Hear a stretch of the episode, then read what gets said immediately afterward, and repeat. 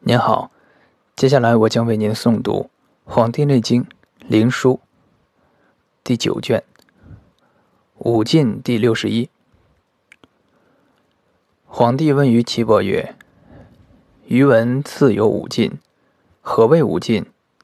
岐伯曰：“进其不可次也。”皇帝曰：“余闻次有五夺。”岐伯曰：“无泄其不可夺者也。皇帝曰：“余闻次有五过。”岐伯曰：“补泄无过其度。”皇帝曰：“余闻次有五逆。”岐伯曰：“病与脉相逆，命曰五逆。”皇帝曰：“余闻次有九疑。”岐伯曰：明知九针之论，是谓九疑。皇帝曰：“何谓五尽？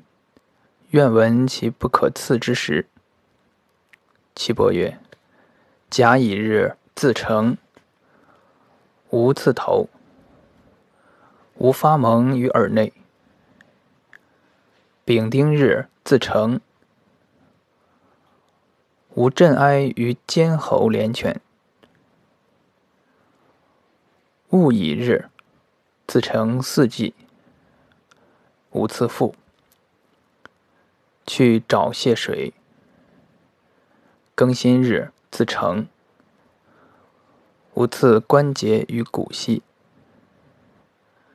壬癸日，自成，无次足胫，是谓五尽。皇帝曰：“何谓五夺？”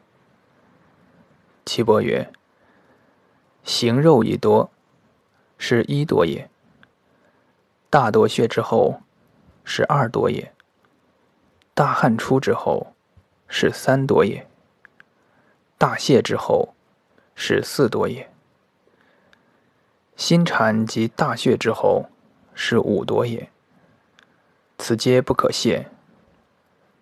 皇帝曰：“何谓五逆？”